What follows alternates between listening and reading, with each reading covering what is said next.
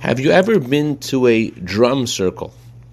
Good morning, Shalom Aleichem. This is Rabbi Levin. I wanted to share a thought with you as we approach the anniversary of the previous Lubavitch Rebbe's passing tonight, Yud Shvat, and the anniversary of when our Rebbe began his leadership. One of the things that the previous Rebbe introduced that was somewhat of a novelty in our generation is the emphasis on educating women and girls in Torah.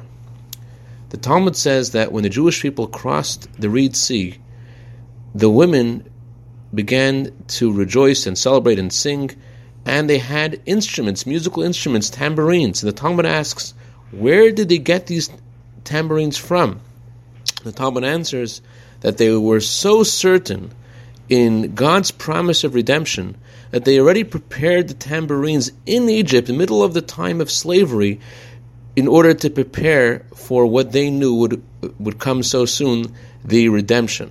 So too, the Rebbe says that we have to be so certain in the coming redemption that we have to have our tambourines ready. Because imagine the greatest drum circle in history and you don't have a tambourine. So as we prepare for the day of Yud Shvat, which God willing tonight we're going to have a tremendous celebration in Bais Petzal, 8850 West Pico at 7:30. Got to energize our faith and trust in Hashem in the coming redemption through Mashiach. I'd like to dedicate our minute of Torah today to Ya'el Cohen in honor of her birthday today and in honor of a brand new baby girl soldier in the army of Hashem. Mazel Tov to the Mushkin family for their new soldier, Fredel Musia. May she grow to Torah, Chuppah, Maasim Tovim.